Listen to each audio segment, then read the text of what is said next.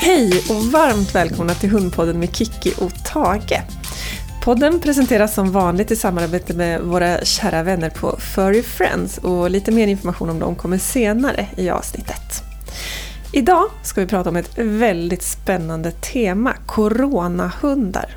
Det vill säga hundar som utbildas för att upptäcka covid-19-smitta. Och just nu så pågår ett projekt i samarbete mellan Uppsala universitet, Region Uppsala, Stock hundutveckling och Hundhjälpen i Uppland. Och projektet går ut på att utbilda och utvärdera Sveriges första coronahundar. Och med mig idag så har jag Johanna Strand från Hundhjälpen i Uppland. Välkommen till podden! Tack så jättemycket. Berätta, vem är du? Eh, jag är en av två delägare på Hundhjälpen i Uppland.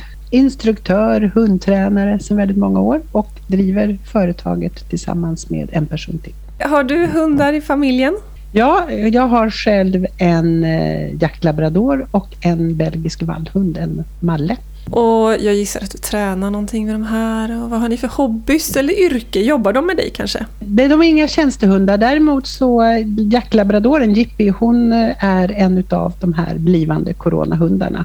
Spännande. Kalisi Mallen, hon och jag, vi kör någonting som kallas för IGP, som mm. tidigare kallades för IPO, internationell prövningsordning. hon kanske också ska bli en coronahund. Det beror lite på, för hon, är lite, hon dras med lite skador, så hon kanske måste byta karriär. Så att jag, säga. Förstår, ja. jag förstår. Ja. ja. och då är ju doftarbete är väl relativt skonsamt tänker jag. Ja, hundarna rent fysiskt. I, I jämförelse med skyddsarbete så absolut, mm. det är det. Ja. ja. Spännande. Men berätta mer om det här projektet. Ja, vi har alltså precis startat träningen eh, där syftet är tillsammans, precis som du sa, med Uppsala universitet och Region Uppsala och ett annat hundföretag, Stock hundutveckling, så ska vi nu träna hundarna att detektera doftprover med smitta för att strunta i doftprover utan smitta. Och det här ska sedan valideras och utvärderas i en vetenskaplig studie och det är planerat till i slutet utav juni. För att vi sen, då, är det samarbetet slut och då är vår, eh, vårt mål det är att då har vi hundar som kan gå ut i tjänst och arbeta med detta. Jättespännande. Mm. Vad, och vad skulle en sån tjänst kunna göra vad, eller innebära? Vad, vad kan de här hundarna jobba med i framtiden? De kan vara på ja, mängd olika platser. Man kan väl kanske tänka sig först och främst platser där det rör sig väldigt många människor. Mm. Som eh, antingen människor som är lediga, väldigt många människor, kanske event som teatrar, konserter, där de kan då tala om Ja, du kan gå in eh, och titta på föreställningen för du eh, är, bär inte på smitta. Men ja. du bär på smitta så du får gå och ta ett, ett prov helt enkelt. Eh, eller arbetsplatser där det jobbar väldigt mycket människor och där man vill hindra att få in mer smitta. Så kan man låta hundarna tala om medarbetarna när de kommer till jobbet om de bär på smitta eller inte bär på smitta. Eftersom idag är det ju, är det ju faktiskt så att ungefär 90 procent utav vår befolkning bär ju inte på smitta. Nej. Men oh, och de här proverna och testerna som de vanligaste som vi känner till, det är ju såna här PCR-tester. De allra, allra flesta är ju inte, är ju inte på smitta, så de allra flesta prover är ju negativa. Men det är en enorm apparat ju såklart att, att genomföra de här testerna.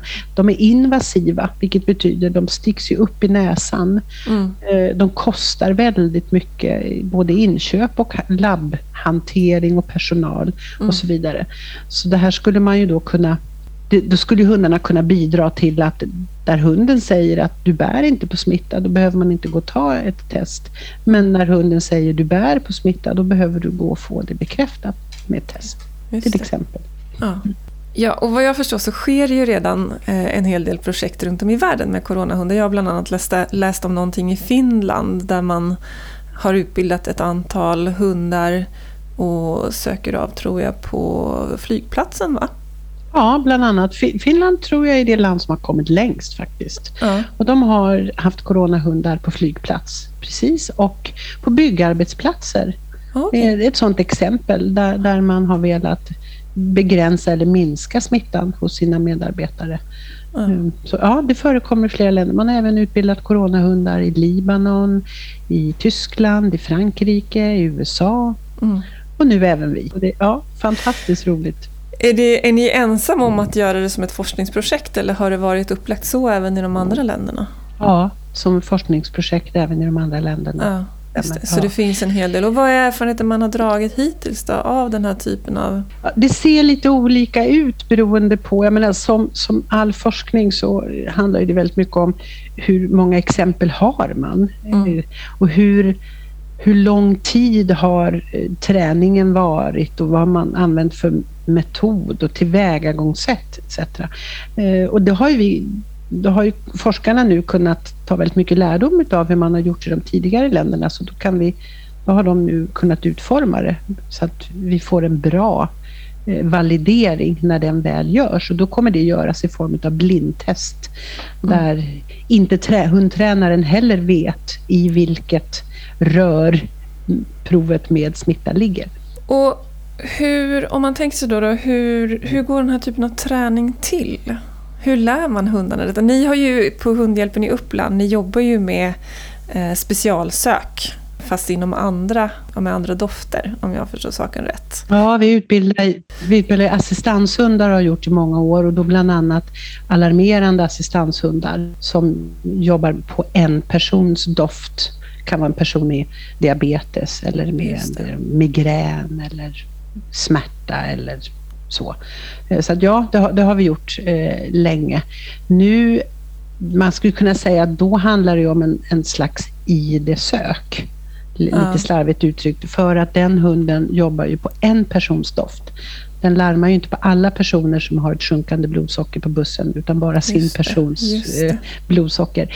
Eh, coronahundarna, de lär sig ju att detektera doften per se, oavsett vem den, vem den förekommer på. Och där vill man ju definitivt att de ska generalisera och ja. eh, reagera oavsett om det är barn eller vuxen eller gammal eller ung ja. eller man eller kvinna eller ja. nationalitet. Och, ja. barn är kommer de inte, de tränas inte på barn och det beror på att tillstånden, först vi testar ju inte barn i Sverige. Nej. Så därför får vi inte in några, några doftprover på barn. Just det, just det. Mm, av den anledningen. Eh, och det tillstånd vi har eh, är inte för barn. Och hur går det till då när man ska lära en hund eh, att detektera en viss doft och, och även då det som är specifikt för just corona? Man börjar med att presentera doften för hunden. Eh, och så snart hunden eh, doftar på den här doften man presenterar för den så talar man om för den att det är wow, det är jättehäftigt. Ja. Det innebär att man får äta godis eller man får leka eller någon, alltså en, en belöning som vi brukar kalla det för, eh, som uppskattas väldigt mycket av hunden. Och då gör man det man upprepade gånger och därefter så presenterar man även en doft som är en avvikande doft, då kan det vara en, en tom servett. De här doftproverna de finns på servetter som personerna har, har strukit sig i pannan och i, i nacken med. Och då har vi servetter som inte är strukna överhuvudtaget. Och sen har vi servetter som är negativa, som vi vet är negativa, alltså utan smitta. Mm. Och då presenterar man de här dofterna också. Då ligger de i olika behållare. Och det är först när hunden nosar på behållaren med den positiva, alltså det smittade doftprovet, som mm. det blir jubel och belöning. Och mm. på så sätt successivt så lär man hunden att skilja ut, alltså ignorera alla andra dofter, mm. förutom den doften med smitta.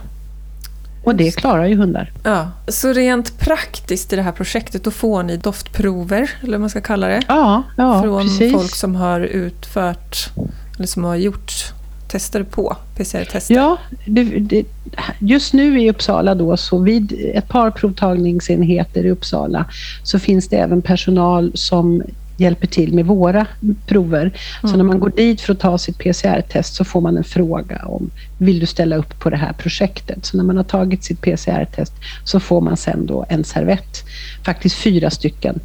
Och så får man eh, stryka dem i nacken och i pannan, stoppa dem i ett rör som försluts.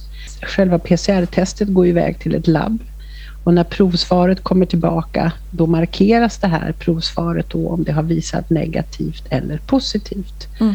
och sen, ja, det är de proverna som vi sen arbetar med. Spännande. Det kanske är någon som lyssnar på det här som har varit med och bidragit in i projektet ja. med sina dofter. Det är bra. Ja, det, det bygger ju på helt och hållet på att folk säger ja och ställer upp ja. Eh, och, och gör de här proverna. Nu är de inte på något sätt obehagliga. Nej. Eller, eftersom det är en servett som man stryker två gånger i pannan, två gånger i nacken och sen stoppar ner i det här röret. Så ja. det är inget obehag. Väldigt mycket skönare än den här man ska stoppa i svalget och näsan. Ja, och, usch, jag gjorde mitt första PCR-test i veckan här för jag hade lite ja. feber. Och, Ja, det var inte så kul. Nej, och då finns det ju personer som gör de här testerna väldigt många gånger. Ja. Så många gånger så att det, liksom, slemhinnorna går sönder till slut. Och mm. där skulle ju hunden kunna göra jättemycket. Ja. Eh, såklart. Skönt. Men det är inte så alltså att hunden går in och nosar på personerna som, utan det är liksom, man samlar ihop doften. Eh, jag tänker även sen i framtiden när de ska eh, kunna indikera om folk har covid eller inte på en flygplats till exempel. Då kommer inte hundarna gå omkring där bland folk och, och nosa på dem utan inte som det är i dagsläget, nej. Man, det, sku, det, kan man ju träna hunden till också såklart. Mm. Men det är inte så vi arbetar nu, utan nu är det att hundarna får, de får jobba i, där doftproverna läggs i behållare. Mm. Och inte ens, eh, de behöver inte ens vara synliga för personerna i frågan. Nej. Eh, men det finns personer med både hundrädsla och pälsallergier, så de behöver inte komma i kontakt överhuvudtaget. Nej. Jättespännande. Vad är det för hundar som ingår i det här projektet? Du berättade att din ena vovve ja. är med. Eh, nu ska vi se om jag kommer ihåg. Det är labradorer och mallar och eh, schäfer och riesenschnauzer. Och, jag kommer inte ihåg alla nu. Jag tror att det är, jag tänker vi är två företag. Ja, just det. Ja, jag tror det är så. Ja. ja. Hur många hundar är det totalt som ska vara med i det här projektet? Vi utbildar några fler för att... Jag menar, det är djur det handlar om. Ja. Och de kan ju skada sig på annat sätt. Eller de kan... Ja, en av mina tikar hon är höglöp just nu. Mm. Kommer sen gå in och bli skendräktig. Man måste ta lite höjd. Mm. Men ungefär, ungefär tio hundar ska vi presentera för validering sen. Och hur har urvalet av de här hundarna gått till? Vad har ni ställt för, vad har ni för förväntningar på de här hundarna eller krav från början? Vi har tagit fram eh, ett lämplighetstest som påminner eh, ganska mycket om det lämplighetstest som, som tullen gör för sina hundar. Eh, hundarna behöver ha mycket jaktlust Mm. Stort föremålsintresse och då, inte, då pratar vi inte jaktlust att de ska liksom springa efter harar och kaniner men de måste ha en, en ett stort föremålsintresse. Mm. De måste vara samarbetsvilliga men de behöver också ha ett mått av självständighet. Mm. Eh, de kan inte visa att ha några typer av eh, rädslor eller aggressioner. Nej. Eh, det är väl uthållighet. Ja.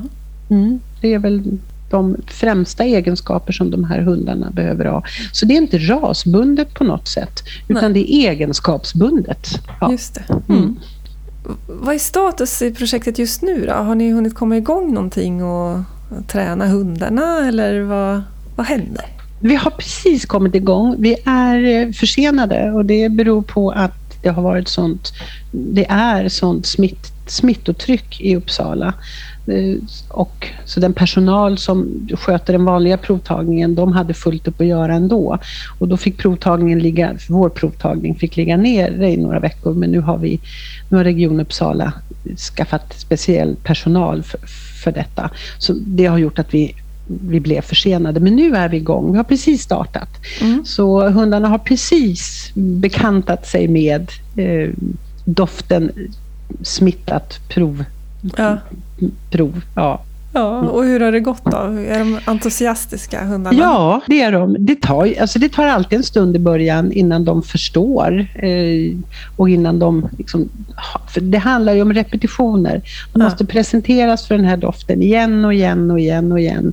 Eh, men absolut, de visar på hög motivation för att de har de här egenskaperna. Ja. ja. Är det hundar som har liksom erfarenhet av andra typer av specialsök innan eller är de gröna på det området? Det är både och. En del har tidigare erfarenhet och en del har inte tidigare erfarenhet. Och ibland så går, tar det lite längre tid för de som inte har det, men inte alltid. Det, det, det, är olika. Ja. Mm. Spännande. Och hur ser tidsplanen ut framöver? När kommer de första hundarna vara färdigutbildade? Slutet på juni är, är planen att då ska alla hundar vara färdigutbildade. Ja. Och, och, det hoppas vi verkligen att, att det blir så, att vi blir klara innan liksom sommarsemestrarna drar igång och så. Mm. Så att de här hundarna sen kan få komma ut och arbeta och göra nytta. Just det. Och vad är det som krävs för att få göra det? Jag gissar att det krävs en massa tillstånd och grejer för den här typen av projekt som ni gör nu. Oh ja. Det är inte bara att gå ut och samla in eh, lite servettprover på egen hand, tänker jag. Nej, eftersom Nej. det är ju eh, coronavirus vi pratar om så, mm. såklart så kan man inte göra det. Så det har, först har det krävts ett, vad som kallas för ett humanetiskt tillstånd som ju då ger oss tillåtelse att fråga personer om de vill vara med och göra det här. Mm. Eh, man kanske lite så slarvigt kan översätta humanetiskt tillstånd till GDPR. Just För det, det handlar om att man samlar in, faktiskt samlar in personuppgifter och så vidare. Eh, och man sparar doftprover. Det ja. finns ju väldigt många regler behäftat med det. Sen så krävdes det för att eh, Jordbruksverket ansåg att det här var ett djurförsök. Ah. Att gå i bana och dofta mm. och få mm. äta godis. Och då krävdes det ett djurförsöksetiskt tillstånd. Och allt det här har tagit tid eh, att få, men allt det är på plats nu. Det är därför vi kan komma igång och göra det här. Och, ja, och djurförsök är ju, det här är ju då ett väldigt humant djurförsök om man kan säga. Så det här är någonting som till och med gagnar hundarna i försöket tänker jag. För de älskar väl att hålla på med det här är min gissning. Ja, det är en förutsättning. Eh, att de gör det. En hund som inte gör det är ju inte en lämplig hund. Nej. Eh, och eftersom samtliga hundar har lämplighetstestats och, dok och det är dokumenterat och det är eh, som vi, för att Jordbruksverket kräver det, så finns det full transparens kring det. Så frågar du oss, vi anser inte att det här är något djurförsök. Nej, nej, nej verkligen inte. Nu tänkte jag att vi skulle gå in på vårt samarbete med Furry Friends lite. Framförallt för nya lyssnare som kanske inte har koll på vilka de är. Furry Friends erbjuder ett riktigt bra hundfoder tillverkat i Sverige och gjort på bara naturliga råvaror och riktigt kött. Men framförallt så är deras foder fria från tillsatser och utfyllnader. Och Tage, han älskar det.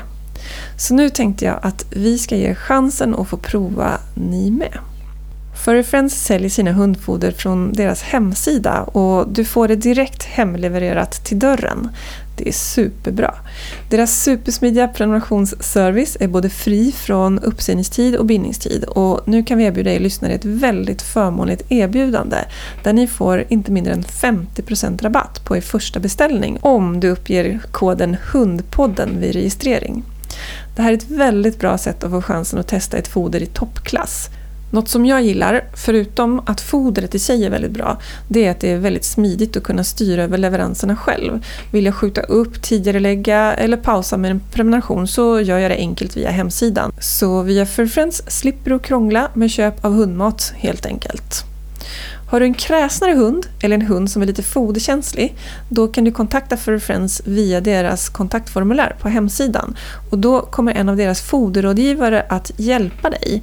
Läser man kundrecensioner så ser vi att det här är ett foder som verkar fungera finfint både på kräsnare och foderkänsliga hundar med anledning av den höga kvaliteten på ingredienserna. Och alla som har lyssnat på podden ett tag vet ju att Tage är kanske inte kräsen direkt men han är väldigt känslig för vad han stoppar i sig. Och han fungerar jättebra på Furry Friends foder.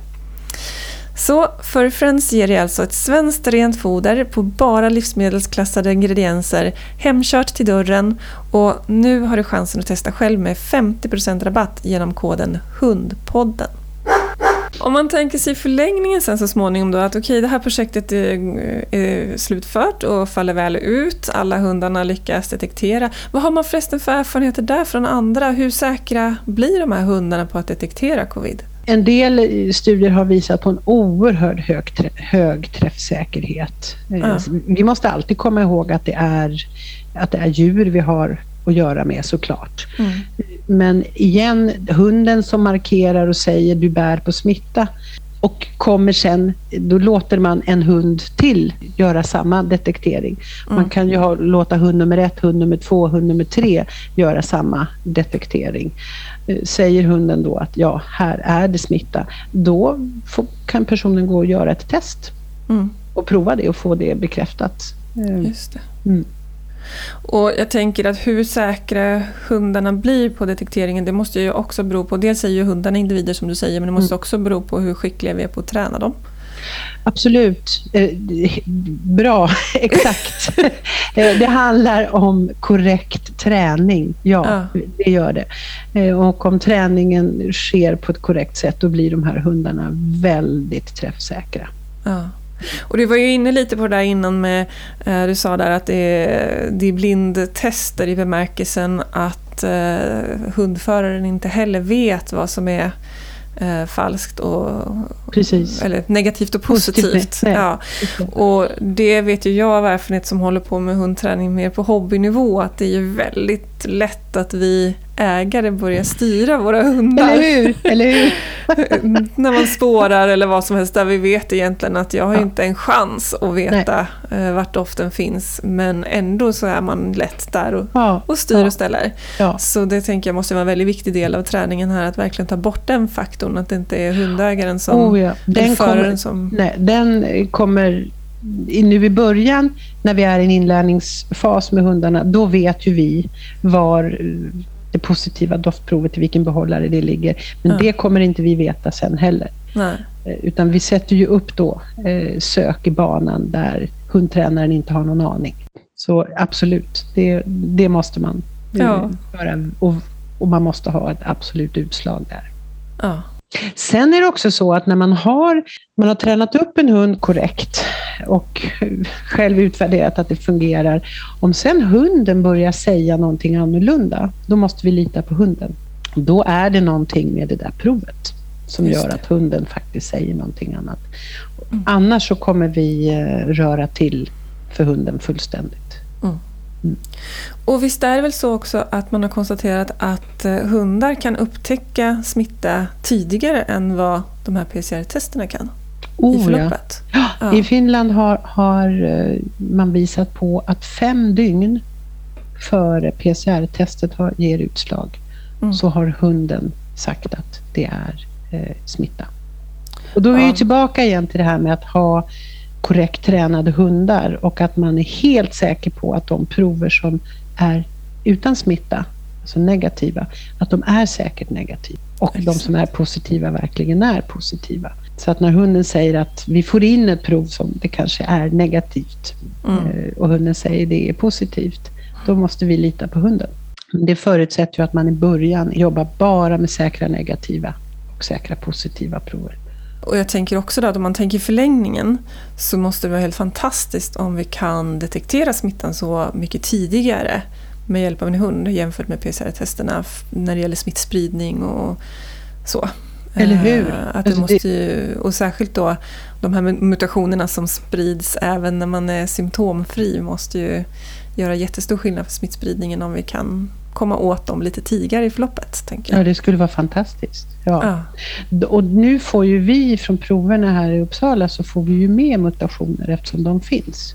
Så de, de blir ju som positiva. Finns det några nackdelar med att använda hundar för att detektera covid? Jag kan inte komma på en enda. Nej, inte nej. jag heller. nej, uh, nej och, och jag, jag, tror att många av oss som håller på med, med hundar, både som hobby och professionellt, uh, känner nog att vi skulle ju använda hunden mycket, mycket mer i samhället än vad vi gör idag. Ja. Eftersom den har den här fantastiska uh, förmågan att detektera dofter. Ja hunden är så underanvänd om man kan använda ett sånt uttryck. Ja. Um, och därför är det också jätteroligt att man vill att det görs nu en vetenskaplig studie. Det är också mm. jätteroligt för vi, det vet ju vi också som håller på med hundar att det är hundars alltså beteende och de här förmågorna, de är inte så beforskade. Nej. Medicinskt så forskas det ju väldigt mycket, men på hundars beteende och hundars eh, olika detektering av dofter, det är inte särskilt beforskat. Så Nej. det är fantastiskt roligt. Och Har det varit lätt att få intresse för det här och få forskningsmedel och, eh, och genomföra det här projektet? Nej, det tog, det tog lite tid. Eh, det tog alldeles för lång tid egentligen. Vi började redan för ett år sedan på Hundhjälpen i Uppland där vi ja, ganska direkt när vi förstod att det är en pandemi, ett virus, där vi sa till varandra, men vänta, det här måste ju en hund kunna detektera. Mm. Lika lätt som att detektera ett sjunkande blodsocker till exempel. Men det var svårt att hitta någon som var intresserad. Vi hörde av oss till ja, alla vi kunde komma på och alla institutioner vi kunde komma på. Men sen, tack och lov, så hittade vi rätt läkare och forskare på Uppsala universitet som också tyckte att det här var jättespännande. Gud vad spännande. Och om man nu tänker sig då att det här faller väl ut, vilket jag är helt säker på att det kommer göra. vad, vad är era liksom förhoppningar sen då? Du var inne lite grann på det, att man skulle kunna använda hundar för att eh, till exempel då hjälpa till vid konserter och sådana saker. Vad finns, det, vad finns det mer för möjligheter? Ja, egentligen oändligt. Eh, vi hoppas ju att, att man sen ska efterfråga tjänsten coronahund, där mm. hunden och en, och en eh, en utbildad förare åker till platser där man vill låta hunden detektera. Vi var inne på flygplatser, gränsövergångar, det kan ju vara andra typer av gränsövergångar, mm. eh, event, det kan vara arbetsplatser med, med mång, de har mycket personal. Eh, det kan vara vårdcentraler mm. där hunden där man lämnar ett doftprov innan man får kliva in så att säga. Mm. Hunden står i ett angränsande rum. Så det finns ju hur många användningsområden som helst mm. faktiskt. Mm. Och om det är någon som lyssnar nu som tänker att Gud, jag har en hund som skulle vara helt fantastisk på det här. Kan vem som helst utbilda sin hund till coronahund? Nej, och igen så har det mycket att göra då med att vi jobbar med prover som är, det är väldigt reglerat kring de här proverna. Ja. Och, du, och vi behöver särskilda tillstånd för det. Så i dagsläget är ju inte det möjligt. Sen om den här efterfrågan. Jag tror att Anna Jen Björkman som är docent i Finland och leder deras projekt, jag tror hon sa att egentligen så vi, vi skulle ha behov av 700 hundar. Ja. Och skulle man se sen att efterfrågan blev oerhört stort, då får vi ju då får man ju försöka skapa en organisation för det. Mm. Och då handlar det om att utbilda många, många fler hundar eh, mm. och då ska ju de lämplighetstestas och, och så. Och även utbilda många fler tränare. Vi har väl varit inne på fördelarna. Finns det några fler fördelar? Alltså de främsta fördelarna som vi, varför vi gick igång på det, här, på det här så mycket för ett år sedan, det är ju att hundarna får göra en enorm samhällsinsats. Ja. ja. Bidra väldigt mycket till samhället. Ja. Mm. Och det är ju helt på det de är så bra på, ja. nämligen sitt luktsinne. Ja. ja. Och att det går att göra på ett sätt som är väldigt positivt för hunden. Ja, och du pratade om det här med kostnader innan, att sådana här PCR-tester är ganska kostsamma. Mm. Men är det inte kostsamt också att utbilda och hantera de här hundarna? Tänker jo. jag. Vad kostar det att ta fram en coronahund, tror du? Oj! Eh, det är klart att det kostar. Det kostar massor med timtid av eh, att träna hundar. Ja de som gör det och eh, tar fram de här systemen för hur vi, hur vi ska dokumentera söken och material vi behöver där vi förvarar våra doftprover. Mm. Eh, de lokaler vi är, att de är liksom slutna och låsta och special, de städas på ett speciellt sätt. Allt det här såklart kostar väldigt mycket pengar. Mm. Och vi, eh, både vi på Hundhjälpen i Uppland och Stockhundutveckling, vi, vi lägger hur mycket tid som helst utan att vi ännu har någonting igen eh, för detta. Mm. Men om man tänker sig sen att genomföra själva testerna blir ju väldigt billigt då om man jämför med de här PCR-testerna. Ja, det, det, det, blir det eftersom ja, ett, ett PCR-test kostar så väldigt mycket pengar i mm. både inköp och produktion, inköp. Det ska till ett labb, det är personal som ska hantera det, så kostar det väldigt mycket. Så coronahundstjänsten den kommer ha en avsevärt lägre prislapp på sig såklart. och du får ett svar på en gång. Mm, helt fantastiskt. Vi var inne lite grann på det här rent praktiska eh, med träningen, hur man kommer igång och börjar träna. Men har du lust att berätta lite mer om det? Hur ser det ut egentligen i, i miljön där ni är, där ni tränar hundarna? Och... Ja, det är en ganska säga, steril vet jag inte, men en ganska avskalad miljö där man eh, som jag sa, man börjar med att introducera den här doften. Den finns i en behållare som, och så lägger man till fler, behåll, alltså fler andra avvikande dofter. Sen arbetar man i någonting som kallas för en urvalsbana och de här urvalsbanorna de kan se li, lite olika ut. Mm. Man ska förklara om man tänker sig en, man tänker sig en lång bräda Mm. Och så har man hål i den här brädan och i den ställer man de här behållarna som ju har då eh, hål i sig så att mm. doften kommer ut. Eh, den själva banan sen, vi har specialbyggt banor för, vi, kall, vi kallar vår för coronabanan. Mm. För där sätter vi de här rören då där personerna har lagt sina doftprover.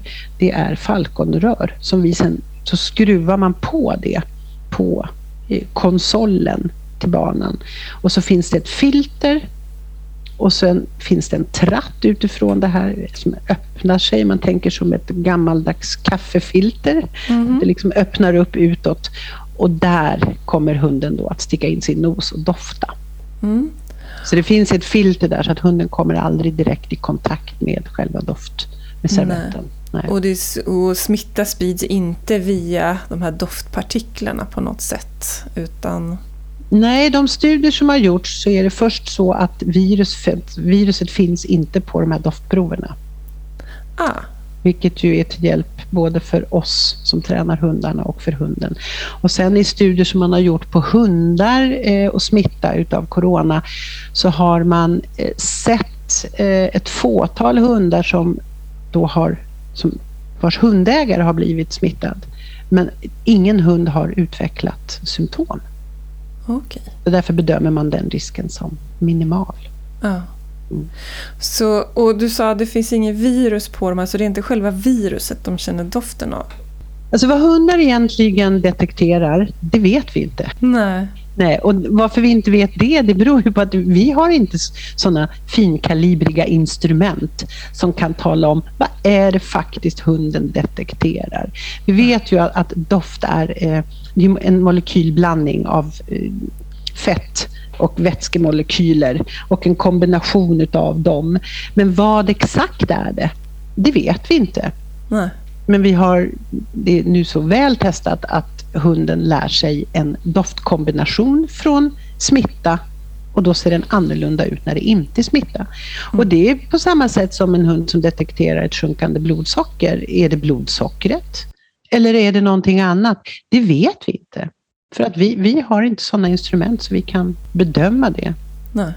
Och egentligen är ju, behöver ju inte ni veta det, höll jag på att säga, eller vi Nej. veta det. Nej. Utan det viktiga är att vi kan presentera tillräckligt många olika doftprover med all den variation som ja, kan faktiskt. tänkas uppstå. Det är ju fördelen, ja. tänker jag, då med att ni får skarpa prover nu från, mm. från provtagningen som pågår. Att då får ni ju från olika, olika åldersgrupper och så vidare. Så att det borde ja, det är vara stor variation på det. Ja, mm. och då får vi också prover med eh, olika typer utav hudkrämer på kroppen, Just olika det. typer utav mat som personerna har ätit, ja. olika parfymer och, och så vidare och så vidare. Så det, den doftbilden blir det blir liksom irrelevant, om du förstår ja. vad jag menar. För det finns med allt möjligt. Ja. Men sen finns det den här speciella då, eh, kombinationen som utgör eh, smittat doftprov. Just det. Mm. Och då tänker jag också, du kanske nämnde det lite grann också, men att utöver det, ni får ju en otrolig variation där då i doftproverna. Mm. Men det finns andra saker också som, som jag vet att du har berättat om tidigare för mig. Att eh, man måste tänka på att eh, ja, men kanske se till att de inte markerar just bomulls, eller de här servetterna. Just det. Eh, och hand, doft av gummihandskar. Att det kan mm. finnas vissa gemensamma nämnare som finns i alla doftproverna.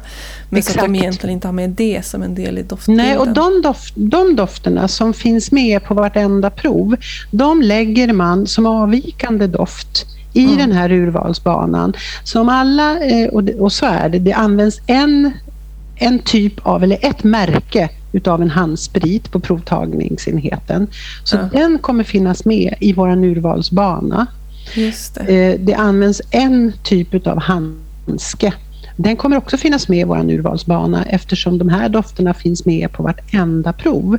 Och Just då måste man lägga den i banan för att tala om för hunden, den ska du inte bry dig om. Just det, den är inte relevant. Så att om de Nej. kommer sen till när de ska ut och arbeta och det är att de har använt någon annan servett eller annan handsprit, mm.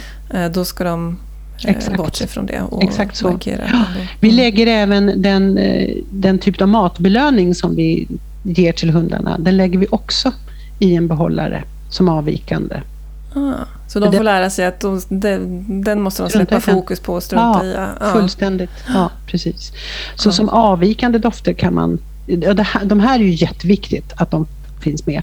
Men sen kan man lägga liksom precis vad som helst egentligen som avvikande doft för att tala om för hunden.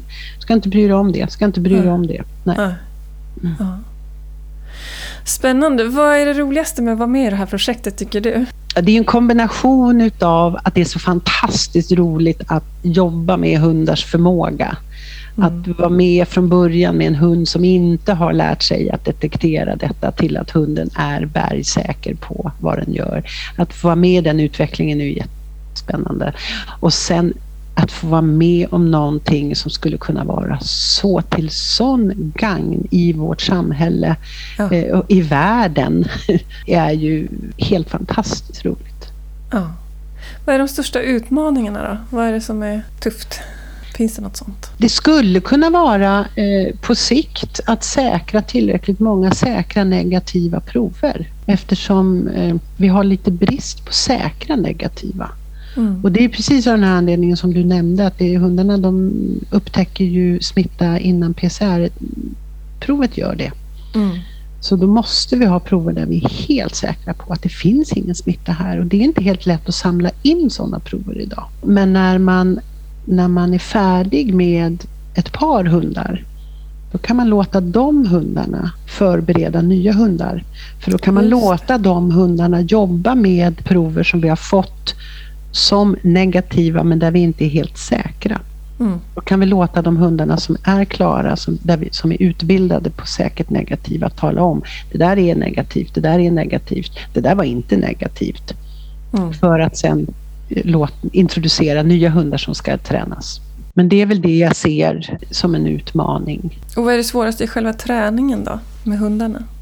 det är väl vår, det är väl vår timing. Eh, att vi, vi tajmar eh, exakt vad hunden, eh, när hunden gör som den ska. Att vi inte lägger oss i, som ja. det här du själv nämnde. Ja. Att vi själva, är, till en början under inlärningen, sen ska ju hundarna klara av även om jag snubblar eller om jag tjoar plötsligt eller nyser eller vad som helst. Eh, men till en början att vi är ganska neutrala och automatiserade i vårt eh, handhavande, kan man säga. Det, mm. det är viktigt från början. Och det, och det är ju som med all inlärning att sen lägger man ju på svårigheter för hundarna. Men till en början så ska det vara så enkelt för dem som möjligt att göra rätt. Mm. Mm. Som och inte få en, ja, som all ja. annan träning. Och inte uppfatta eh, och vänta på liksom, en signal från sin förare. Och här har vi ju då det här måttet av självständighet som, som behövs. Mm. Eh, och en del hundar de är ju väldigt vana att jag gör när du berättar för mig att jag ska göra. Just det. Det ska de inte göra här. Utan de ska berätta och sen ska jag tala om om det var korrekt eller inte. Just det. Mm. Ja. Tack snälla Johanna för att du ville vara med och berätta om ert spännande projekt. Det var jätte, jätteintressant att lyssna på.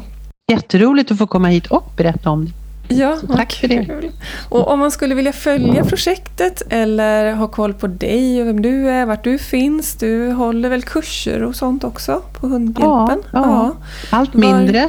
Var... Men, ja, ja. jag har kanske inte tid med det numera med det här Nej, projektet. men det finns andra duktiga medarbetare som gör det. Ja, men var hittar man information om dig och projektet? Eh, det går att göra på Hundhjälpen i Upplands hemsida. Mm. Och det går även att göra hos Stock hundutveckling mm. hos dem, deras hemsida. Ja, och man kanske kan följa er på Instagram och Facebook? Och... Ja, kan man också göra. Tänker jag. Ja. Båda hundföretagen går att följa där. Härligt, in och följ där. Och ja. Självklart så vill jag också att alla våra kära lyssnare ska följa Hundpodden på Instagram och Facebook. Vi brukar släppa lite extra material och sådär i samband med varje avsnitt. Och tusen tack till alla er som har lyssnat på Hundpodden med Kiki Felstenius och Tage the Beagle och idag också med Johanna Strand. Ha en underbar dag!